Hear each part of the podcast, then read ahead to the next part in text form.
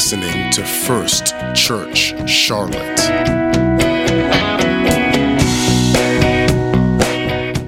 That's First Church culture right there.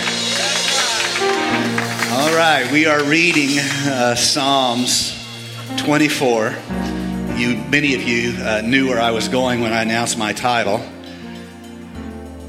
Psalms 24, verse number one The earth is the Lord's and its fullness, the world and those that dwell therein. For he, God, has founded it upon the seas and established it upon the waters. Who may ascend into the hill of the Lord? Or who may stand in his holy place?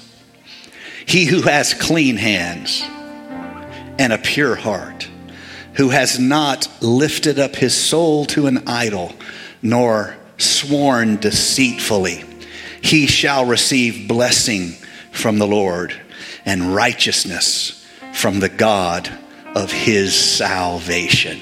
So, give us clean hands. Let's get started today and spend a little time together. Uh, many of you are wondering uh, how I am going to preach short without people here to say amen. You've heard me say for years that whenever there isn't an amen, then I go longer. I want you to know it's not looking good. uh, no, we're going to have a good time. So, Give us clean hands is a biblical image that refers to something that is true about our soul and our spirit, and that is the purifying effect that the presence of God has in our life, and how the mercy of the Lord, the grace of the Lord, uh, His great work of redemption has made us clean. I want to talk about it a little bit because this is the era, the unforgettable era of go wash your hands. Um, it seems like every year that ends with 20, we have some type of a plague somewhere. Seriously, uh, here's a fun fact for your listening pleasure.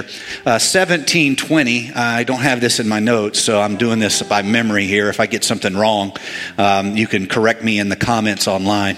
Um, 1720 uh, was the last, I think it was the last outbreak of plague in Europe. I believe it was in Marseille. That was in 1720. Um, 1820 was uh, a large outbreak of uh, yellow fever in the United States. And um, 1920 was the Spanish flu, where worldwide and nearly 100 million people died. No, I don't mean that to be lied. It's just, it's so, it's surreal. And here we are, 2020, um, the era of the coronavirus. Who would have thought that it would happen this way? But of course, there are other uh, events like this. It's not just on years that end with 20, but there does seem to be something suspiciously consistent about this. I don't ever remember uh, having a social distancing event in our churches. And yet, this idea of being cleansed by the power and the presence of God is very real, real to us. I want to take you back to the tabernacle in uh, the Old Testament, where the people are first through the gift of uh, covenant through Father Abraham and the giving of the law to Moses at Sinai. They are not, they do they, they now have a consistent manner in which to worship a consistent manner in which to, to serve the Lord and to worship the Lord. And this is given to them as a tabernacle plan. God is telling them how to make place, watch this, how to make place for His presence in their midst. All of us all of us have to learn how to make place for the presence of God in our midst. Wherever you are at right now, whatever home, uh, whether you're in your own home or at a friend's home, uh, I know that there are some watch parties happening. I think that's fun. I'm jealous. I'd like to be there eating all your nachos. Uh, but uh, wherever you are, you have to make find a way to make place for the presence of God in your life. Now, through the work of Jesus Christ, it's much easier for us than it was for them. Uh, so they had this tabernacle plan, this system whereby they had place among them in their midst for the Shekinah glory of God. Now, you will, of course, think of the tabernacle plan. You will think of the, the, the, the, the, altar, the first place where offering was given, and you will then also think of a, a laver where the priest would wash. So I'm reading in Exodus chapter number 30 at verse number 17. The Lord spoke unto Moses, and he said, Make a laver of brass, and uh, his foot also of brass, to wash withal, and thou shalt put it between the tabernacle of the congregation and the altar, and thou shalt put water therein. For Aaron and his son shall wash their hands and their feet thereat. When they go into the tabernacle of the congregation, they shall wash with water that they die not. Or when they come to the altar to minister, to burn to burn offering made by fire unto the Lord, so they shall wash their hands and their feet, that they die not. And it shall be a statute forever to them, even to him and to his seed throughout all generations. So, uh, real quick, to catch you up if you don't really know the tabernacle uh, plan, first is the brazen altar. Um, it is a place of death. The brazen altar is a place, uh, it's not a pretty sight to behold. And upon that altar, there is truly untold thousands of sacrifices that are offered and burnt. And it is a place that would look exactly like you might imagine. Think of your charcoal grill at your house and how hard that is to clean. This first altar uh, is a it's, it's not pretty. It's, it's a bloody place. It is a charred place. It is a smoky place. And yet its point its symbolic lesson was to teach the people the consequences of sin and how sin had separated them from the purity of, of god. I don't want to spend too much time on this. I just want you to see the importance of it. But when the priesthood having performed this rite of sacrifice if they're going to go further into the tabernacle, if they're going to stand before the Lord, if they are even going to minister before the Lord in that uh, further into the tabernacle, even in the Holy of Holies, uh, they cannot simply walk from the place of death and the place of smoke and even uh, as grim as it sounds, a place of, of, of, bloody death. They cannot simply go from there into the presence of God. The truth is, they are uh, covered with the result of that altar. Um, their hands are smoky at best and bloody at worst. And so there's this altar uh, excuse me, there's this laver that has been constructed, and they they go there and they wash themselves in this in this brazen this this laver of brass, and so it was made from the mirrors of the Egyptians. They used polished brass at this time as mirrors, and they had taken these, and the, uh, the, brass, the brazen laver had two parts. There was a circular brass bowl made of polished polished brass, so finely polished and honed that you literally could see a bit of your reflection in it. Not as, not as well as we have in our mirror technology today, but fairly well for the time. Uh, and then a place to stand where they could wash their feet and not stand in the mud of the water in their washing. Now, just to just to remind you all of these images of the old testament tabernacle plan are fulfilled in Jesus Christ, in his life, in his death, in his resurrection. He has become our sacrifice. We could not cleanse ourselves, we could not cover our own sin, but Jesus Christ became our perfect sacrifice. And more, he became the perfect altar you can read all of this for a theological uh, study in the book of Hebrews. He, he became literally a better altar, uh, a, better, a better laver.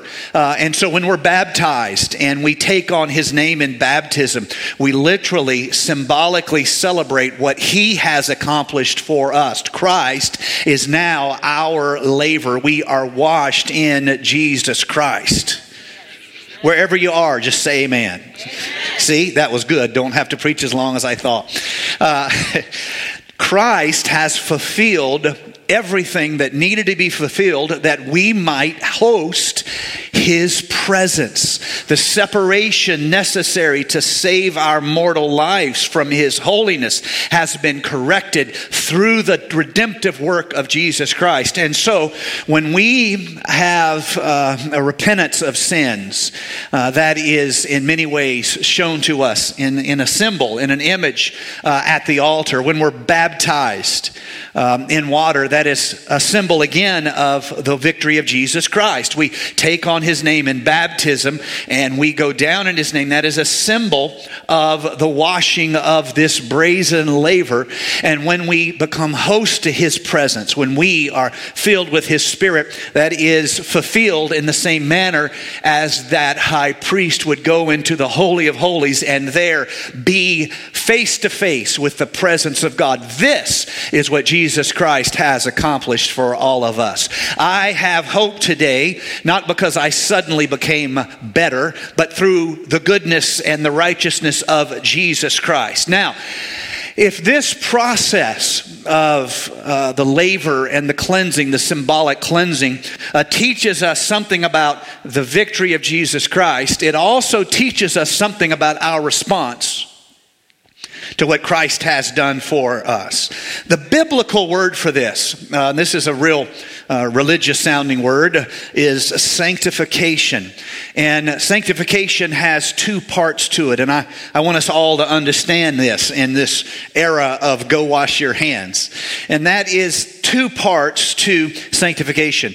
A quick review sanctification is how people become set apart unto the Lord, uh, how we become holy unto the Lord. And uh, this is uh, biblically expressed as this term sanctification. Let me, let me read you a, a couple of scriptures here. First, I'm going to read 2 Timothy chapter number 2 and verse number 19. Nevertheless, the foundation of God standeth sure, having this seal. Now, a seal is a sign of authenticity. And when in this time, uh, someone wanted to write a letter, say a king or a, a general or an emperor wrote a letter, they had a seal that assured authenticity. So let me say it this way in the, in the Nathan Joel version.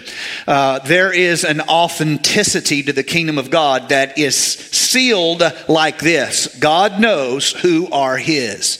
Now, this is interesting that Paul would write it this way because a lot of us fall into the habit of judging one another and we're deciding who is his and who is not as his. You understand what I'm saying? We, we develop church cultures where what we're really doing is we're in the business of deciding who's saved and who's not saved. Uh, we're in the business of kind of reviewing who's doing good and who's not doing good. Uh, that, just so you know, is not the foundation of God. uh, that may be the foundation of, of your church style, that may be the foundation of your personal um, uh, church culture, but that is not the foundation of God. The foundation of God is this, and it's sealed in this manner God knows your heart. Think about that. This is the seal of authenticity that God has placed upon His church. God knows your heart. Sometimes we need to get out of the business of judging one another's heart and into the business of making our heart right before God, repenting of our sins, preparing our heart, inclining our spirit toward the things of God. Uh, so this is the foundation, and it stands sure on this seal. The Lord knows them that are His. Now, the writer continues, Let everyone that nameth the name of Christ depart from iniquity. But in a great house there are not only vessels of gold and of silver, but also of wood and of earth, some to honor and some to dishonor. If a man therefore purge himself from these, he shall be a vessel unto honor, sanctified and meet for the master's use, prepared unto every good work. And so Paul writes to his son in the faith, Timothy, and he says, continuing, flee youthful lusts, follow righteousness, follow faith, charity, peace with them that call on the Lord out of a pure heart. This is, is such a, a, a great instructive passage of an elder minister writing to a, a young minister and expressing this foundation of the the fundamental issue of what it means to follow after God, and that is to incline our hearts toward Him, to turn away from self, to turn away from the lusts of the flesh, and turn our hearts toward God. Sanctification is the process whereby we do exactly that. We turn our hearts toward, toward God. Let me read one more passage, and then I'm going to uh, explain this a little bit more 1 Thessalonians 5, verse 23, and the very God of peace sanctify you wholly. The God of peace sanctifies you wholly, and I pray, God, your whole spirit and soul and body be preserved blameless unto the coming of our Lord Jesus Christ. Faithful is he that calleth you, who also will do it. So, real quick, I want to give you understanding on sanctification because this is uh, one of the most confusing arenas of of serving the Lord that I have come across. It is so easy to make an error here. And when we do that, we poison Christian community. When we make an error of sanctification, what it is and what it can be. And so I want you to understand there are indeed two parts to sanctification in our, in our individual uh, serving the Lord, walking with the Lord. Um, and the first one is the largest, and that is what God has done for us. That is what we were incapable of doing for ourselves. This is how we came to be recipients of grace. Christ paid a debt we could not pay. Christ lived a life of perfection and righteousness that we could not live. And at Calvary, He did this value swap. He took our worthlessness and gave us instead His righteousness. I could never keep the law, He kept it for me. And at Calvary, He gave that to me. We call that salvation. We call that God's gift to us. We call it grace. We call it redemption. Salvation is the gift of God, it is not the accomplishment of the flesh. It is the gift of God. And then there is growth of the individual where over time our life begins to reflect the heart and the nature of God more than it did before. There's two different parts. There's what only God could do, only He could accomplish, and there is what we can do in response to what He has done. Why is this difficult? Because it's, if you get the two different efforts of sanctification confused, you will begin to live as though your efforts has produced salvation. And this will not only twist and distort your individual relationship with God and place the seed of pride and vanity within you, but it will become the death of whatever church culture you are a part of. I'm going to explain that to you. What are the errors uh, that we make in this in this issue of sanctification? First of all, we have to explain what only God can do, and then we have to explain what we actually can do and what we cannot do. Only God can forgive your sins. Now, you may need to apologize to somebody and they may forgive you, but only God can forgive your sins. And so our efforts do not produce mercy in our life. Only God can do that. Um, what then do our efforts do? Our efforts, we often in the church world call them works. Our works can be one of two things. They can be worship, a, a form of, uh, we use worship to define our love for God, and most importantly, the expression and communication of our love to God. Our works can be worship, and our works can be witness. Let me give you some scripture. Jesus said, If you love me, keep my commandments. That is an act of worship. Love becomes an act of worship. It's not if you want to be saved, keep my commandments. if you love me, keep my commandments. So our efforts cannot produce salvation, but they can be an act of worship, a communication, an expression of love to God. Secondly, our works can be witness let men see your good works and do what?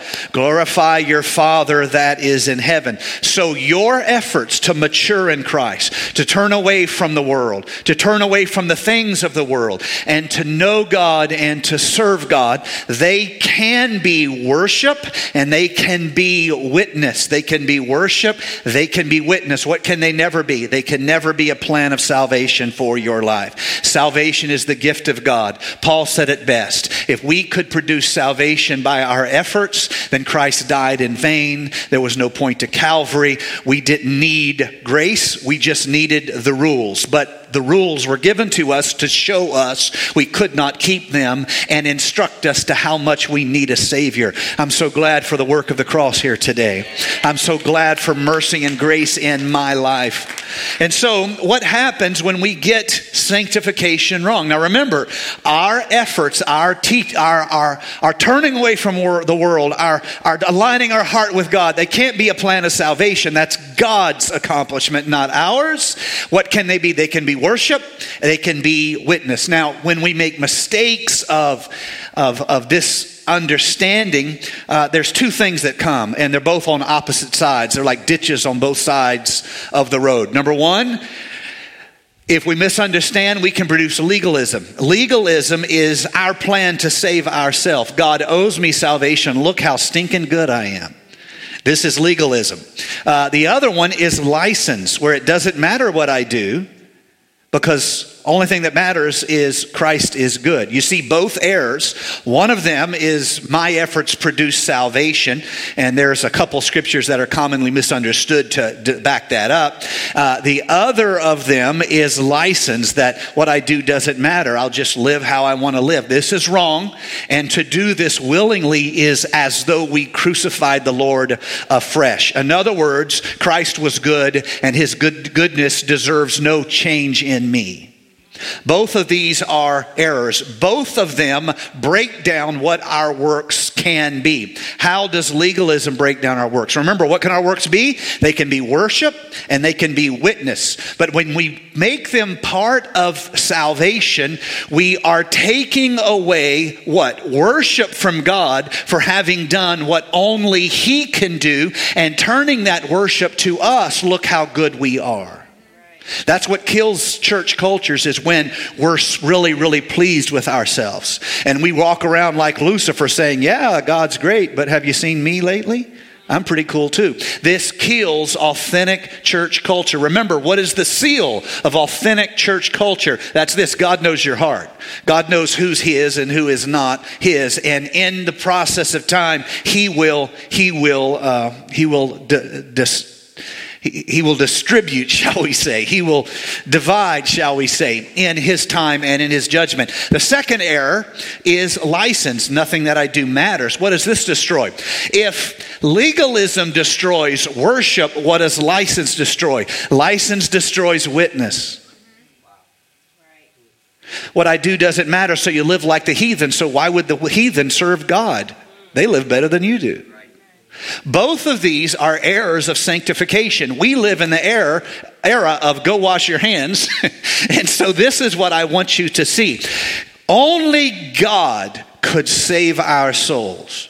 Only God could wash our sins away. However, the manner in which we live can be a worship to Him and it can be a witness of Him. And so let me give you uh, various passages of Scripture as I try to uh, wrap this up here, here today. Uh, these two things, what God has done and what we do in response to what God has done, is together working to present us before God. One of them for salvation, one of them for worship and witness. One of these things, sanctification, this is God's part, is presenting us faultless before the throne of His glory with exceeding joy.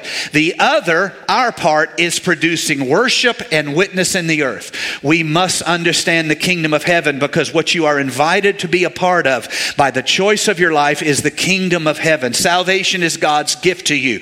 And when you are saved, you are invited into a kingdom that lives by different values, different goals. You are invited to worship your God and witness of your God with your life. Are you begin I hope you're beginning to see the difference here. If you think that if you think that your efforts produce righteousness and the most common the most common uh, scripture that is is is misquoted by legalists is Hebrews 12 and 14 follow peace with all men and holiness without which no man shall see the Lord. They say see if you don't do this that I say and this that I say you're going to hell because without holiness no man shall see the Lord. This is the favorite scripture of legalists and it is one of the most misquoted scriptures. Notice the subject. What are we talking about here in this passage of Scripture where we're talking about these things? Follow peace with all men. The subject is getting along with others, the subject is dealing with others.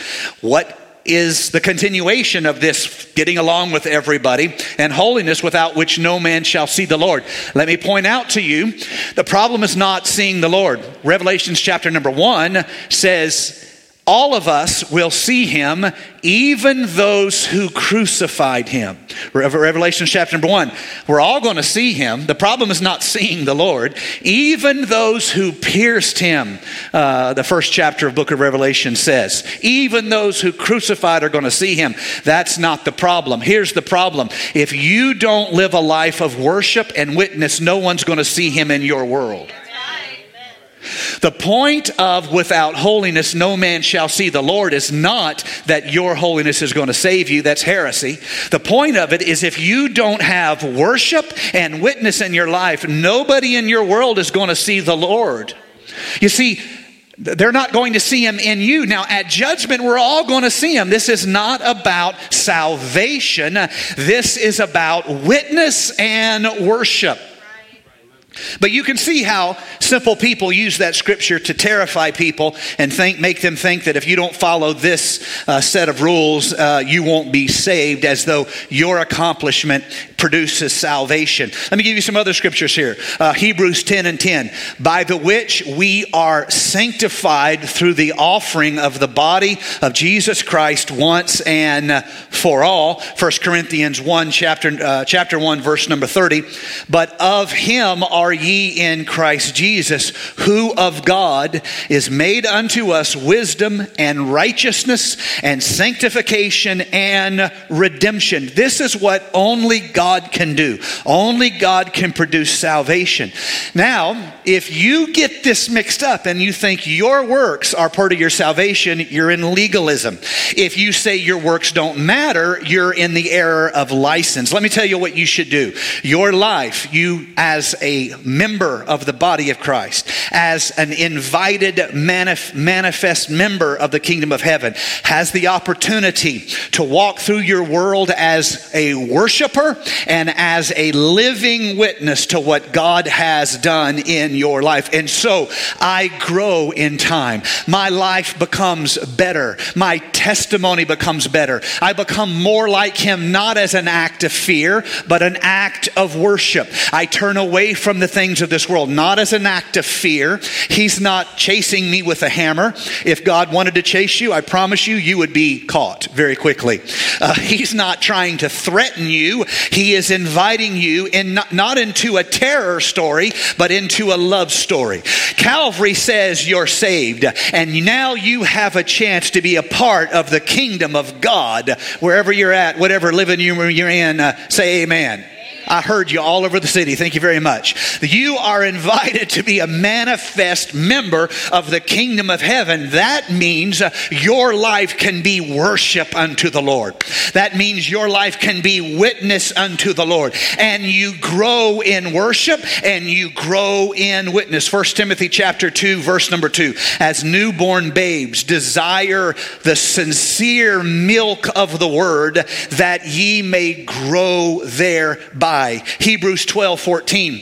Uh, we already read that one. 2 Peter 3 and 18. But grow in grace. Did you see? Do you see? Grow in grace and in the knowledge of your Lord and Savior Jesus Christ. To him be glory both now and forever. Amen. You see, when our lives are worship and witness, the subject is always on God and how good He is and what He has done for us and His great accomplishment. When our life is in the error of understanding and we turn uh, to save ourselves through effort, we take the attention off how good God is and we put the attention on how good we are, or we lose our witness by living as the heathen live. This process is twofold there is what you could never do, and that's God's gift of salvation in your life. And then there's your invitation to be a worshiper. I want to speak for all our uh, brothers and sisters here at First Church. We are worshipers. We are worshipers. If we're not worshiping, we're not getting our part of spiritual growth right. We are not a part of the kingdom of God manifest here in, on earth if we are not worshiping. So roll down your windows, turn on your Christian music, and bump your neighbor neighbors after you've washed your hands. I want you to see we are invited to be worshipers. You want to know what church should feel like? Worship. We are worshiping what God has done. You know why I want less of this world? So my worship is more honorable in the sight of God. I want my spirit not to be of this world. I am a worshiper. There's a bunch of junk in our society I don't want in my head. Why? Because I've been ordained to be a worshiper. Lucifer. The fall of Lucifer is when the worship that should be that way turned this way. And that's the Lucifer path for all of us. Take your eyes off what God has done and how good God is, and turn your eyes to how good you are and what you've done. No, no, no. That's not what we're going to do around here. We are worshipers. When the sun comes up, I'm going to praise Him. In the middle of my workday, I'm going to worship Him nap time, I'm going to glorify him. When the sun goes down at dinner, I'm going to praise him. Why? Because at my best, I am a reflection of the goodness of God. Amen. Secondly, I am a witness. The reason why the church is here on the earth is because we are supposed to be making a difference here. A day is going to come when the Lord catches the church out of the earth, and there will be no more no more uh, reason we won't be here. and so I want you to see that if the church is still here, it's because God has the doors of mercy and grace open to whosoever will. The only reason why the church is here is to be in the fields working. I know some people, they, they want to just get the church together and just us four and no more. And I like the church when it's small. I, uh, you guys have heard me say this before, but I've, I've, I've tried to quit worrying about large and small. I like the church healthy. and healthy things grow. um, you know, so I want you to see, I want you to see that um, th- this is the church is here for a reason, and we are invited to make a difference. You're invited to make a difference in your world. And when you're doing it right, that's happening through worship of God and witness uh, to your community. Both of these processes of what God can do and what we do in response to God are manifest in our lives. Let me, let me end with this. Uh, marriage becomes the single most consistent example shown to us in Scripture of church and the role of the body of Christ to uh, Christ, the bridegroom. And there's something that happens that in a marriage, and that is the moment where you you say, "I do," and that "I do" that "I do" is supposed to be the highest covenant of your life. Um, you say things which, the truth be known, most people don't mean. Lord, help us all to mean them for better or for worse. But half of married people in America give up. And um, that's not for us to judge them. That's just the reality of being human. We're imperfect. We can only take so much. And you get the idea. But we say at that moment, for better or worse, take this person in good times and in bad. Take this person, and we say, our eyes glowing, we say, I do. At that moment, when you say, I do, you become, you become covenantally bound to your spouse. You are truly bound to them by commitment, by consecration. But you will spend the rest of your life living those two words out. Think about that. You said them, and now you live them. You said them in one second and you live them for every second of your life that you have left. I think that becomes a helpful illustration and example for what it means for us to, to serve God with our life. In a moment of salvation, He forgave us our sins, past, present, future. In a moment of salvation, He made our heart right. Remember, God doesn't live in time like we do. We are prisoners of time. God created time. In that moment, Christ washes us. And then we spend the rest of our life living in response to that commitment. The I do took a second, but every second after that, you live that I do, I do out. And so sanctification in my life becomes my effort to live in response to what God has done. My effort to please Him with my choices, my life. And so it is for all of us that we live this way. I want you to know that once you are sanctified, you are no longer the product of who you say you are, but you now are the product of who God says you are. Uh, sanctification is not the process of me trying really hard to become something I'm really not. Sanctification is the process of living out what I have been made through Christ's gift. And Christ has a lot to say about you. The Bible has a lot to say about you. And in ending, I want to read some of the things the Bible has to say about you. Matthew 5. You are called to be a part of the light of the world. 5 and 14. John 1 and 12. You're called to be a child of God. John 15, 15. You're called to be a friend of Jesus Christ. John 15, 16. You are chosen and appointed by Christ to bear much fruit. 1 Corinthians 12, verse 27. You're called to be a member of Christ's body. 2 Corinthians 5:18 you are called to be a member of reconciliation. Ephesians 4 and 24 you're called to be holy and righteous. Colossians 3 and 3 you are hidden with Christ in God. Colossians 3 and 12 you are chosen and dearly beloved. 1 John 5 and 4 you're victorious. Romans 8 and 37 you are more than a conqueror. Philippians 3 and 20, you're a citizen of heaven. Romans 8 and 17, you are a joint heir with Christ Jesus. 1 Corinthians 3 16, you're a temple, a dwelling place of God. 2 Corinthians 5 and 17, you are a new creation. So, wherever you are, let's pray together right now. Bow your heads wherever you are.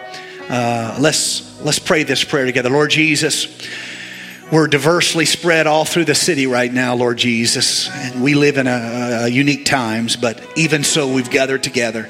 And all across our communities and neighborhoods, we're bowing our heads together. Lord Jesus, just as your priesthood was cleansed by a laver before they would go into a place where your presence dwelled, we have been cleansed by the work of Calvary that we might host your presence. We spiritually have had our hearts washed. Spiritually, we've had our hands washed. And this act of salvation is so astonishing to us that in response to that, we've dedicated our, dedicated our whole life to wor- worship you and to witness of you, not just to give you our hearts, but to invite the people we know to also give you their hearts. Lord Jesus, this is the true work of the kingdom of God to manifest who you are to a broken and a hurting world, to live in worship and to live in witness of what you have done, who you are. Lord, I'm praying for our church members all through the city. I'm praying through uh, their friends and the friends of our church and the acquaintances of our church. Praying you would be with us, Lord Jesus.